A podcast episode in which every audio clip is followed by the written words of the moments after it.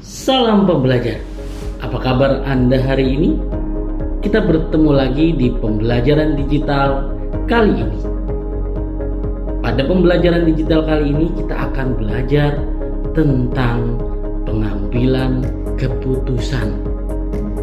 Tetapi ketika kita mengambil keputusan tidak mungkin tidak melalui mekanisme problem solving atau pemecahan masalah. Maka pada sesi pembelajaran kali ini kita akan membahas kedua hal tersebut. Pemecahan masalah dan juga pengambilan keputusan.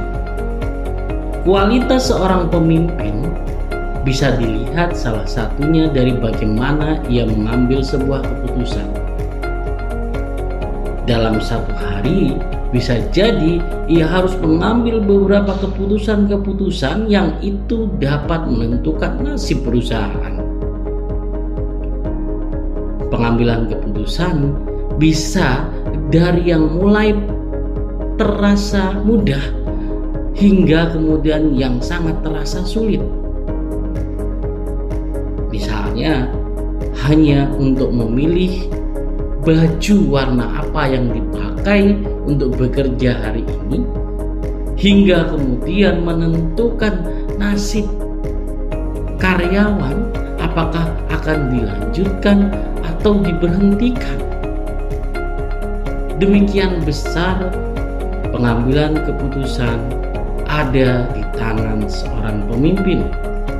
Maka keterampilan pengambilan keputusan wajib dimiliki oleh siapa pun baik ia saat ini menjabat sebagai pemimpin ataupun calon pemimpin. Sebagai contoh, ketika Anda adalah seorang manajer, senior manajer yang memiliki kewenangan dalam melakukan rotasi dan mutasi, Anda dihadapkan pada sebuah kasus seorang bapak sebut saja namanya Bapak B yang sudah lama ingin mengajukan pindah ke cabang lain. Dan ia sudah menunjukkan performa kinerja yang semakin menurun padahal sebenarnya ia adalah karyawan pegawai dengan motivasi yang tinggi dan keterampilan atau kompetensi yang juga tinggi. Tapi karena ia merasa bahwa sudah cukup lama berada di cabang yang saat ini ia ingin pindah ke cabang baru. Maka kemudian jika Anda seorang pemimpin Anda dihadapkan pada keputusan apakah akan memindah Bapak B atau tidak. Kalau tidak maka kinerjanya semakin menurun. Padahal dia punya kompetensi kalau dipindah maka bisa jadi akan ada banyak orang lainnya yang juga mengajukan hal yang sama. Apa yang kemudian akan Anda putuskan? Di sinilah pemimpin diuji. Mari kita mulai dari problem. Apa sih problem itu? Tentu banyak sekali definisi dari problem saya ingin memudahkannya dengan sebuah definisi bahwa problem adalah kesenjangan atau gap antara apa yang diinginkan dan realita yang terjadi. Maka ketika ada kesenjangan antara apa yang kita inginkan dengan apa yang terjadi, maka itulah problem. Lalu apa itu solusi? Sama dengan problem tadi, banyak tokoh yang memberikan definisi, tapi saya ingin membuat ini menjadi simple. Saya mengartikannya dengan solusi adalah pengelolaan masalah hingga tercapainya harapan atau keinginan. Maka kalau kemudian ini digabungkan menjadi problem solving, apa artinya? Artinya adalah kemampuan untuk bisa mengidentifikasi permasalahan yang ada dan kemudian menemukan solusi-solusi, alternatif solusi yang efektif untuk bisa menyelesaikan atau mengatasinya. Ada dua pendekatan yang biasa digunakan dalam problem solving. Pendekatan yang pertama dikenal dengan stop it approach. Pendekatan yang digunakan untuk menyelesaikan penyebab atau akar masalah. Maka kemudian identifikasi yang dilakukan, alternatif solusi yang kemudian disediakan ditujukan untuk bisa menyelesaikan akar masalah. Pendekatan ini dikenal dengan pendekatan stop it approach. Pendekatan yang kedua adalah pendekatan mob it approach. Pendekatan yang digunakan agar masalah yang ada tidak menyebabkan efek yang besar. Identifikasi-identifikasi dilakukan untuk meminimalisir dampak atau akibat dari masalah yang terjadi. Jadi, ketika pendekatan yang digunakan lebih berfokus kepada menyelesaikan akar masalah, pendekatan tersebut disebut dengan pendekatan stop it approach dan pendekatan yang lebih berfokus kepada agar tidak berdampak besar disebut dengan pendekatan mob it approach. Stop it approach atau pendekatan yang berfokus kepada penyelesaian akar masalah memiliki tiga metode. Yang pertama adalah metode prevent it atau metode pencegahan. Mencegah permasalahan datang atau hadir. Metode ini sering kali menjadi metode yang paling sulit untuk dilakukan karena butuh kemampuan analisa, butuh kemampuan prediksi, butuh kemampuan untuk bisa melakukan mitigasi-mitigasi terhadap permasalahan yang bisa terjadi. Tetapi di antara pendekatan-pendekatan yang lain, metode prevent it adalah pendekatan yang paling baik. Metode yang kedua di dalam pendekatan stop it approach adalah metode eliminate it. Menyelesaikan atau menghilangkan masalah secara tuntas. Karena masalah tidak bisa untuk di prevent atau dicegah maka ketika masalah sudah hadir masalah diselesaikan, dituntaskan keseluruhannya hingga ke akarnya. Metode ini juga merupakan metode yang sulit. Butuh kemauan yang besar, dana, tenaga yang kadang-kadang juga tidak kecil. Walaupun begitu, seharusnya setiap masalah harus diselesaikan dengan menggunakan metode ini. Yang ketiga adalah metode reduce it. Jika kemudian permasalahan memang tidak bisa diselesaikan dengan tuntas, maka metode yang ketiga dalam pendekatan stop it approach adalah reduce it, meminimalkan Pendekatan ini adalah pendekatan yang paling mudah di antara kedua pendekatan yang sebelumnya sudah saya sampaikan. Ada beberapa masalah yang kemudian memang tidak bisa diselesaikan secara tuntas, maka hanya kemudian meminimalkan masalah yang terjadi.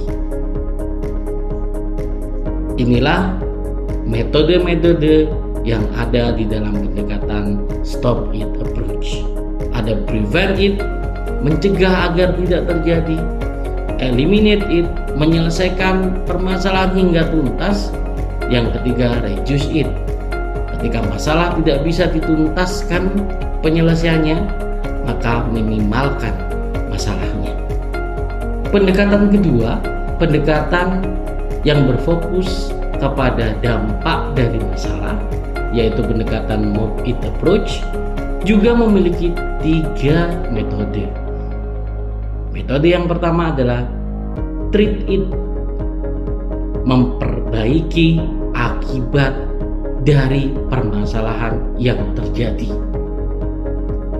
Yang menjadi fokus dari metode treat it adalah efek dari masalah diperkecil sehingga tidak bisa menimbulkan masalah baru.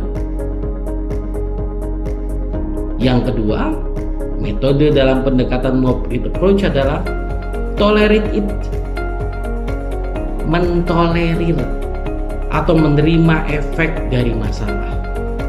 Berusaha untuk bisa bersahabat dengan akibat dari masalah karena tidak bisa lagi untuk diselesaikan, tidak bisa lagi diminimalisir dampaknya, maka berusaha untuk bersahabat menerima dampak yang diakibatkan dari masalah. Sebagai contoh yang juga sudah kita alami adalah COVID-19. Kita berupaya untuk bersahabat dengan dampaknya, dengan COVID-19-nya. Karena memang tidak bisa diselesaikan, tidak bisa dituntaskan dampaknya. Yang ketiga adalah redirect it. Mendefinisikan lagi bahwa itu bukan sebuah masalah bahwa itu bukan sebuah problem bahwa itu adalah hal yang biasa. Maka metode yang ketiga adalah metode yang paling mudah. Tetapi memang tidak menyelesaikan dampak dari permasalahan yang ada. Sebelumnya kita sudah belajar tentang apa itu problem, apa itu solving, apa itu problem solving dan dua pendekatan dari problem solving yaitu stop it approach yang berfokus kepada akar masalah dan mob it approach yang berfokus kepada dampak masalah. Kali ini kita akan belajar tentang kreativitas. Di mana kreativitas adalah cara agar kita bisa mengambil keputusan dengan lebih efektif dan lebih efisien. Kita mulai dari mengenali penghambat dari kreativitas. Apa penghambat dari kreativitas? Penghambat yang pertama adalah vertical thinking, yaitu mendefinisikan masalah hanya dengan satu cara satu sudut pandang. Jika A, maka B. Jika B, maka C. Pola pikir vertikal membuat kita menjadi sempit dalam mendefinisikan permasalahan. Maka ini adalah penghambat kreativitas nomor satu. Yang kedua adalah non-inquisitives ketidakmauan untuk bertanya ketidakmauan untuk melakukan refleksi ketidakmauan untuk menggali data. Maka kreativitas tidak akan tercipta karena kreativitas didapatkan dari bagaimana kita bisa melakukan refleksi terhadap permasalahan yang ada. Kita bisa mencari data sebanyak mungkin untuk bisa menjadi landasan kita mencari cara-cara yang baru dalam menyelesaikan masalah dan mengambil keputusan. Maka kedua hal tersebut adalah penghambat kreativitas. Yang pertama adalah vertical thinking, dan yang kedua adalah non-inquisitives. Maka jauhi kedua hal ini agar kita bisa semakin kreatif dalam menyelesaikan masalah dan mengambil keputusan. Lalu bagaimana cara agar kita bisa berpikir dengan kreatif? Edward de Bono, salah satu pemikir dan penulis, pernah menuliskan sebuah buku yaitu The Five Day Course in Thinking pada tahun 1968 dia memunculkan istilah think out of the box. Cara berpikir lateral yang sampai saat ini masih sering digunakan. Konsep ini masih sering kemudian dilakukan. Ada beberapa cara yang bisa kita lakukan agar kita bisa berpikir out of the box. Yang adalah memperbanyak pertanyaan why atau mengapa. Contohnya adalah mengapa saya melakukan dengan cara A? Mengapa saya melakukan dengan cara B? Mengapa itu bisa terjadi? Kenapa itu berkembang? Kenapa yang ini tidak berkembang? Kenapa dia bisa? Kenapa yang itu tidak bisa? Why adalah sebuah pertanyaan untuk melakukan analisa, untuk menemukan jawaban-jawaban dari permasalahan yang bisa terjadi. Anda bisa melibatkan anggota tim Anda dan melakukan brainstorming ajak mereka untuk menjawab why yang ingin Anda pecahkan. Maka Anda akan memiliki banyak jawaban dari permasalahan-permasalahan yang ada. Sebagai contoh, permasalahan yang terjadi di perusahaan Anda adalah tim Anda tidak solid maka ajak anggota tim Anda untuk melakukan brainstorming dengan satu pertanyaan yang harus dijawab oleh keseluruhan anggota tim Anda. Anda bisa minta kepada setiap orang dari anggota tim Anda untuk menuliskan jawabannya lima jawaban per orang misalnya. Anda mulai dengan membacakan pertanyaannya. Mengapa tim kita tidak solid? maka kemudian mereka Anda minta untuk menuliskan atau menyampaikan jawabannya satu orang lima jawaban. Jika ada 10 anggota tim Anda, maka sudah ada 50 jawaban dari pertanyaan yang Anda ajukan. Yang kedua adalah mempertanyakan how, mempertanyakan bagaimana caranya. Setelah kemudian anda bertanya why, saatnya bertanya how, bertanya tentang caranya. Anda juga bisa ajak rekan-rekan Anda, tim Anda untuk kemudian membahas bagaimana caranya agar tim kita bisa lebih solid. Minta mereka untuk menjawab seperti tadi. Satu orang lima jawaban, maka akan ada 50 alternatif tindakan atau solusi yang bisa Anda gunakan untuk memecahkan masalah soliditas di tim Anda. Dan yang ketiga, yang juga bisa Anda lakukan adalah dengan melakukan backward planning. Backward planning adalah dengan membuat rencana kerja dimulai dari target yang akan dituju. Targetnya apa? Ditarik maju sampai ke saat ini apa yang harus dilakukan. Disusun dengan strategik, disusun dengan rapi dengan milestone yang terukur. Ketiga hal ini bisa Anda lakukan agar Anda semakin memiliki kemampuan untuk berpikir out of the box. Hal lain yang juga bisa Anda lakukan adalah mencoba untuk memperbanyak bacaan. Anda bisa menonton film-film, video-video yang bisa membantu Anda semakin berpikir kreatif. Atau Anda bisa mencoba ketika pulang kerja lewat di jalan-jalan yang baru yang belum pernah Anda lewati. Hal tersebut dipercaya juga bisa membuat Anda semakin kreatif. Mari coba untuk laksanakan. Sekarang saatnya kita berbicara tentang decision making, pengambilan keputusan.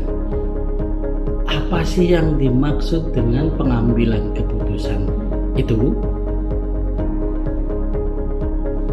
Decision making atau pengambilan keputusan banyak didefinisikan oleh para tokoh, tapi saya lebih suka untuk memberikan definisi seperti definisi berikut ini, yaitu pengambilan keputusan adalah salah satu bentuk pemilihan dari berbagai alternatif tindakan yang mungkin untuk dilaksanakan, di mana prosesnya sudah melalui mekanisme-mekanisme tertentu dengan harapan agar keputusan yang diambil tepat dan terbaik. Itulah pengambilan keputusan. Setelah ini, kita akan belajar tahapan bagaimana kita mengambil sebuah keputusan. Sebelumnya, mari kita ketahui beberapa gaya yang biasanya dimiliki oleh pemimpin dalam mengambil keputusan adalah gaya pengambilan keputusan rasional. Gaya ini ditandai dengan pemimpin tersebut membuat strategi-strategi sistematis, membuat rencana-rencana dengan orientasi di masa depan yang sangat jelas. Para pembuat keputusan dengan tipe rasional menerima tanggung jawab pilihannya secara logis dengan kontrol yang baik dan dengan sistematika yang jelas. Yang kedua, gaya pengambilan keputusan intuitif. Biasanya gaya ini ditandai dengan pengambilan keputusannya tidak melalui model logika sistematis, tetapi hanya berdasarkan pengalaman pengalaman batin, bayangan-bayangan yang diciptakannya eh, tanpa mengumpulkan data ataupun informasi. Para pengambil keputusan intuitif melakukan atau menetapkan keputusannya biasanya dilakukan secara impulsif. Yang selanjutnya yang ketiga adalah gaya pengambilan keputusan dependen. Di mana seorang pemimpin tidak berani atau menolak untuk bertanggung jawab untuk memilih atau mengambil keputusan. Mereka cenderung untuk melimpahkan pengambilan keputusan kepada orang lain. Yang mereka anggap lebih memiliki otoritas terakhir adalah indecisiveness atau keraguan. Gaya pemimpin yang ketika mengambil keputusan selalu penuh dengan keraguan-keraguan. Secara signifikan biasanya mereka lebih butuh banyak waktu untuk bisa menetapkan keputusan. Butuh merasa butuh lebih banyak informasi dan data untuk mengambil ada beberapa hal yang Anda harus ketahui yang ini bisa mendukung ataupun menjadi penghambat dalam mengambil keputusan. Anda harus pastikan bahwa beberapa hal ini bisa mendukung Anda ketika Anda mengambil sebuah keputusan. Yang pertama adalah keadaan internal. Contoh keadaan internal adalah sumber daya. Apakah sumber daya yang Anda miliki bisa mendukung keputusan yang Anda ambil. Contoh, dana, budget. Apakah kemudian budget yang ada di organisasi mencukupi untuk Anda mengambil keputusan tersebut? Apakah misalnya ketika nantinya dengan kasus yang sudah saya sampaikan sebelumnya tentang merotasi Bapak B, apakah sistem yang ada mendukung terjadinya rotasi? Apakah posisi yang diminta atau diharapkan oleh Bapak B di cabang yang lain tersedia atau tidak? Nah, itu adalah pendukung dan penghambat pengambilan keputusan. Anda akan lebih bisa memutuskan, oke, okay, rotasi dilakukan jika kemudian sistem mendukung atau posisi yang memang akan dituju oleh Bapak B tersedia. Begitu pula sebaliknya. Maka Anda tidak bisa mengambil keputusan untuk merotasi Bapak B ketika ternyata sistem untuk rotasi tidak ada atau posisi yang diharapkan Bapak B juga tidak tersedia atau belum tersedia. Yang kedua, tersedianya informasi yang diperlukan. Sebuah keputusan butuh data, butuh informasi yang harus diolah agar keputusan yang nanti ditetapkan tepat. Semakin lengkap informasi yang tersedia, maka pengambilan keputusan bisa semakin cepat dan tepat. Begitu pula sebaliknya, ketika informasi tidak tersedia, tidak lengkap, maka bisa jadi keputusan yang diambil menjadi tidak tepat atau lama.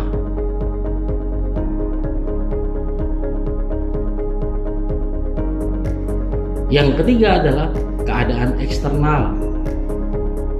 Sebagai contoh, ketika Anda mau mengambil keputusan untuk merotasi Bapak B, tetapi ternyata keadaan eksternal, misalnya adalah tuntutan-tuntutan yang bisa muncul dari pihak-pihak lain, bisa menjadi dampak yang merugikan perusahaan karena keputusan atau kebijakan ini maka hal tersebut akan menghambat Anda untuk mengambil keputusan rotasi tersebut. Begitu juga misalnya di pemerintahan. Presiden untuk kemudian mengambil sebuah keputusan akan sangat mempertimbangkan kondisi eksternal. Apakah bisa menjadi atau berdampak positif atau negatif. Semakin berdampak negatif, maka ini menjadi penghambat pengambilan keputusan. Semakin hal tersebut berdampak positif, semakin cepat keputusan diambil. Yang keempat adalah kepribadian pengambilan keputusan itu sendiri. Terkadang pendukung sudah ada, keadaan eksternal mendukung, informasi sudah cukup banyak, tetapi pengambilan keputusan tetap tidak dilakukan secara cepat dikarenakan keraguan-raguan yang dimiliki oleh sang pengambil keputusan.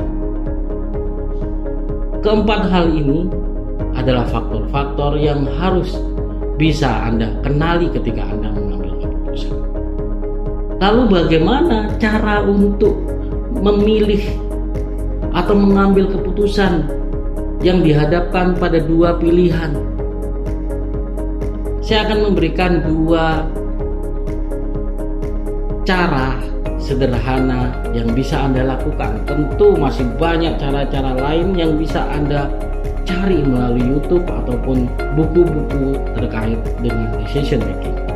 Tapi pada pembelajaran ini, saya akan membagikan kepada Anda dua teknik sederhana yang bisa Anda lakukan untuk mengambil keputusan. Sebagai contoh, saya, saya akan mengambil kasus terkait dengan rotasi terhadap Bapak B. Agar Anda masih ingat dengan sampel atau kasus yang tadi saya angkat, saya akan menceritakan kembali. Bapak B adalah seorang pegawai, seorang karyawan yang sudah bekerja beberapa lama di perusahaan A. Bapak B memiliki kompetensi yang cukup baik yang jarang dimiliki oleh pegawai-pegawai lain. Tapi beberapa hari ini, beberapa minggu ini, beberapa akhir ini, Bapak B kinerjanya semakin menurun. Padahal dulu Bapak B adalah salah satu star employee di perusahaan tersebut. Setelah digali ternyata Bapak B sudah mengalami kejenuhan di cabang yang saat ini dia tempati. Dia menginginkan untuk bisa dirotasi, dipindahkan ke cabang yang lain yang lebih dekat dengan keluarganya. Pemimpin kebingungan untuk mengambil keputusan apakah Bapak B dirotasi atau tetap berada di cabang tersebut. Maka ada dua metode yang bisa dilakukan untuk mengambil keputusan terkait dengan apakah harus merotasi Bapak B atau tidak. Yang pertama adalah metode perbandingan pros and cons.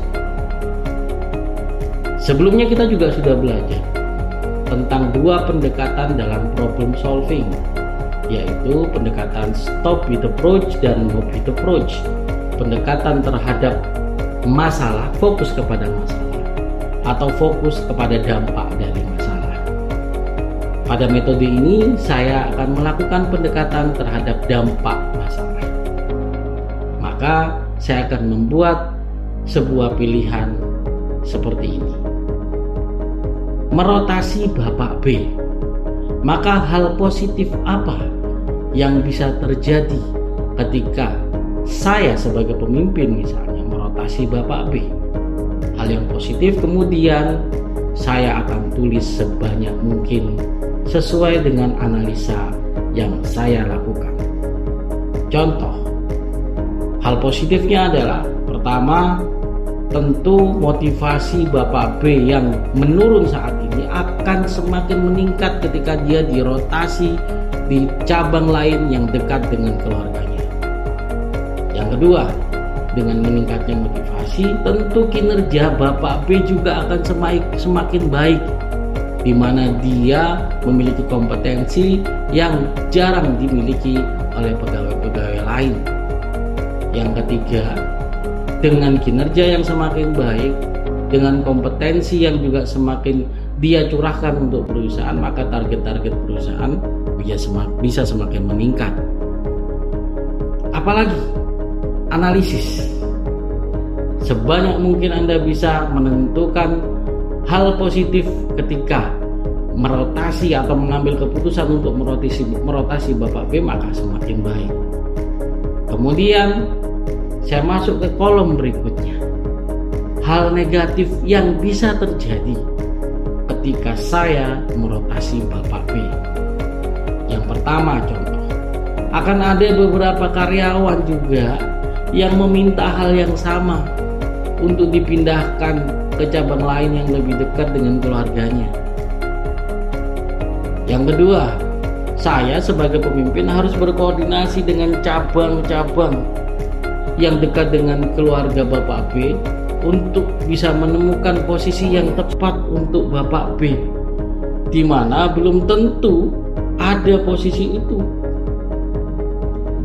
Yang ketiga, bisa jadi akan terjadi juga rotasi baru karena memindahkan orang yang akan yang saat ini sedang berada di posisi yang akan ditempati oleh Bapak B. Maka terjadi rotasi yang lain. Yang ketiga apalagi? Semakin banyak Anda atau orang yang akan mengambil keputusan membuat indikator-indikator dampak positif dan dampak negatif akan semakin baik dalam mengambil keputusan. Maka kemudian setelah tertulis indikator-indikator ini, maka bandingkan antara indikator positif dan indikator negatif. Mana yang paling banyak? Mana yang paling bisa membawa keuntungan kepada perusahaan mana yang paling minim menimbulkan dampak negatif kepada perusahaan. Dengan informasi ini, dengan data ini, maka seorang pemimpin akan lebih mudah dalam mengambil keputusan. Metode yang kedua adalah dengan menetapkan grade. Hampir sama dengan metode pertama, hanya saja pada metode yang kedua kita memberikan nilai terhadap indikator-indikator yang ada. Indikator didapatkan dari hasil analisis kita terhadap dampak yang bisa terjadi ketika rotasi dilakukan kepada Bapak B. Contoh, indikatornya adalah akan semakin meningkat motivasi Bapak B kalau dia dipindahkan atau dirotasi ke cabang baru yang dekat dengan keluarganya. Yang kedua adalah kinerja Bapak B akan semakin naik. Yang ketiga adalah akan ada karyawan-karyawan lain, banyak karyawan lain yang juga minta dirotasi di tempat yang mereka inginkan. Yang keempat adalah jabatan yang diminta atau posisi yang diminta oleh Bapak B di cabang yang dia inginkan itu belum ada. Yang kelima adalah maka akan terjadi rotasi baru. Orang yang berada di cabang yang diinginkan oleh Bapak B akan dirotasi ke tempat lain agar ada posisi kosong untuk Bapak B. Dan ini juga belum tentu diinginkan oleh pegawai karyawan yang akan dirotasi tersebut akan berpotensi menyebabkan hal yang sama. Apalagi analisanya. Semakin banyak indikator-indikator dibuat akan semakin memudahkan pengambilan keputusan secara tepat. Kemudian di kolom setelahnya ada kolom positif dan ada kolom negatif. Maka saya harus memberikan angka sesuai dengan hasil analisis saya atau tim apa dampak dari indikator tersebut. Apakah positif dampaknya? Apakah negatif dampaknya kepada perusahaan? Dan jika itu positif, berapa nilai positifnya? Begitu pula ketika negatif, berapa nilai negatifnya? Sebagai contoh misalnya, indikator yang pertama adalah motivasi Bapak B akan semakin naik karena ia dipindahkan atau dirotasi ke tempat yang dekat dengan keluarganya. Maka saya memberikan angka 90 di kolom positif. Karena saya menganggap bahwa dengan meningkatnya motivasi Bapak B ada 90 nilai yang positif untuk perusahaan. Kemudian di kolom negatif saya berikan nilai atau angka 10. Karena di kolom positif dan kolom negatif dalam setiap indikatornya ketika dijumlahkan harus sama dengan 100. Maka indikator motivasi Bapak B semakin meningkat. Di kolom positif saya berikan nilai 90. Di kolom negatif saya berikan nilai atau angka 10. Maka 90 ditambah 10 sampai dengan pada indikator yang kedua yaitu kinerja Bapak B akan semakin naik. Sama dengan yang sebelumnya saya berikan angka positif 90 dan di negatif saya berikan 10. Indikator yang ketiga akan terjadi permintaan yang sama dari karyawan-karyawan lain agar dipindah ke cabang yang mereka inginkan. Maka ini dampaknya negatif. Maka di negatif atau di kolom negatif saya berikan angka 70 dan di kolom positif saya berikan angka 30 30 tambah 70 sama dengan 100 kemudian tidak ada jabatan di cabang yang diinginkan oleh Bapak B. Maka ini negatif. Maka saya berikan angka 80 di kolom negatif dan 20 di kolom positif. 80 ditambah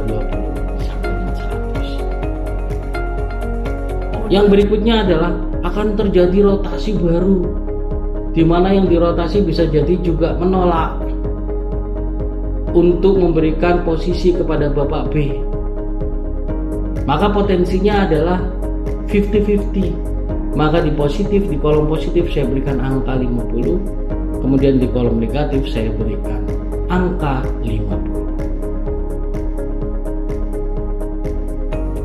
Apa indikator yang lain? Berapa angka positifnya? Berangka agak berapa angka negatifnya? Maka Anda kemudian bisa melakukan penjumlahan berapa total nilai angka positif yang sudah Anda tuliskan berapa total angka negatif yang sudah Anda tuliskan maka dari total nilai atau angka yang sudah Anda jumlahkan tadi akan bisa membantu Anda untuk mengambil keputusan secara tepat. Tentu saja hal tersebut akan sangat tergantung dari indikator-indikator yang Anda dapatkan dari analisis dan juga dari nilai-nilai objektif yang Anda berikan kepada setiap indikator. Nah, para pembelajar sekalian, sebelum mengakhiri sesi pembelajaran digital ini, ada tiga hal penting yang harus Anda perhatikan dalam membuat keputusan manajerial. Ketika seorang pemimpin berada pada ketidakpastian data, maka ada tiga pendekatan yang biasa dilakukan oleh pemimpin dan juga bisa Anda lakukan. Yang pertama adalah gaya maximix. Anda harus bisa memilih untuk memaksimalkan potensi-potensi yang bisa menghasilkan hasil yang paling maksimal. Atau yang kedua, maximum. Anda harus mampu memaksimalkan potensi-potensi kemungkinan-kemungkinan pilihan yang dapat menghasilkan hasil yang minimum. Jadi hasil yang minimum tersebut harus bisa Anda maksimalkan. Yang ketiga, minimax. Anda harus bisa meminimalkan resiko-resiko dari keputusan-keputusan yang Anda buat secara maksimal. Yang tidak kalah penting, yang juga harus Anda lakukan adalah membuat antisipasi-antisipasi solusi dari dampak-dampak negatif dari keputusan yang akan Anda tetapkan. Karena tidak ada satupun keputusan di dunia ini yang bisa lepas dari dampak negatif. Maka persiapkan antisipasinya agar permasalahan tersebut tidak terjadi jika bisa dan jika harus terjadi sudah bisa Anda minimalisir dampaknya. Decision making, problem solving adalah sebuah keterampilan, sebuah seni yang harus selalu dilatih. Dan Anda akan semakin ahli ketika Anda semakin banyak mencoba, mencoba, dan melakukan praktek-praktek dalam problem solving dan pengambilan keputusan. Sampai jumpa lagi dalam pembelajaran digital lainnya dengan kami People Development Selamat belajar dan berpraktek. Salam.